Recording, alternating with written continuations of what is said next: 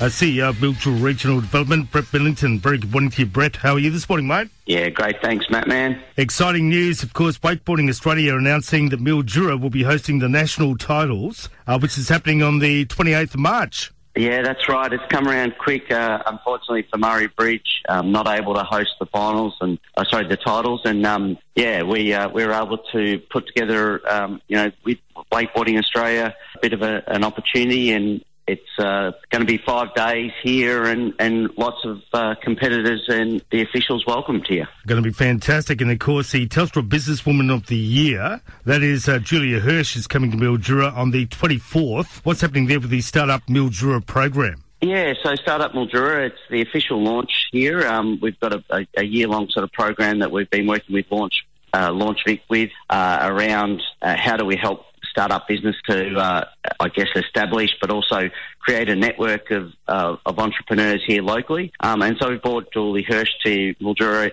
for this Friday um, for the launch of the program. So that's uh, from 11am to 2pm at the Grand Hotel, but you can jump onto Eventbrite and register for that one. Looking forward to this weekend, the Wentworth Wind Down, which is happening February 25th, so this coming Saturday at the Inland Botanic Gardens. Yeah, from 2 p.m. So uh, some great work there by Wentworth Shire Council. Some great lineup of bands. It's a free event, but obviously there's uh, also some shuttle buses running from around the place uh, for a small cost.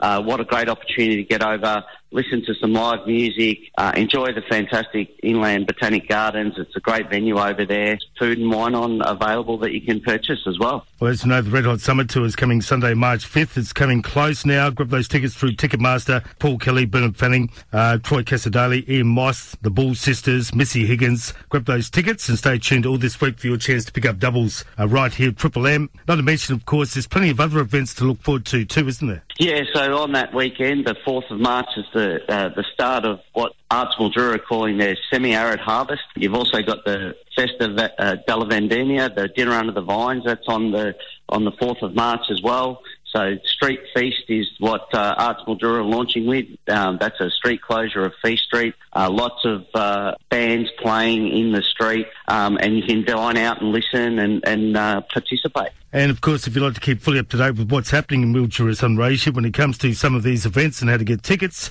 all that sort of gear, where do we go, mate? Yeah, you jump on to what's on Mildura. Um, you either chuck it in a search engine, you can go via the Visit Mildura page eventsmildura.com.au. Yeah, terrific stuff as always, mate. Thank you so much, and we'll catch up again next week, eh? Always good to chat, Matt, man.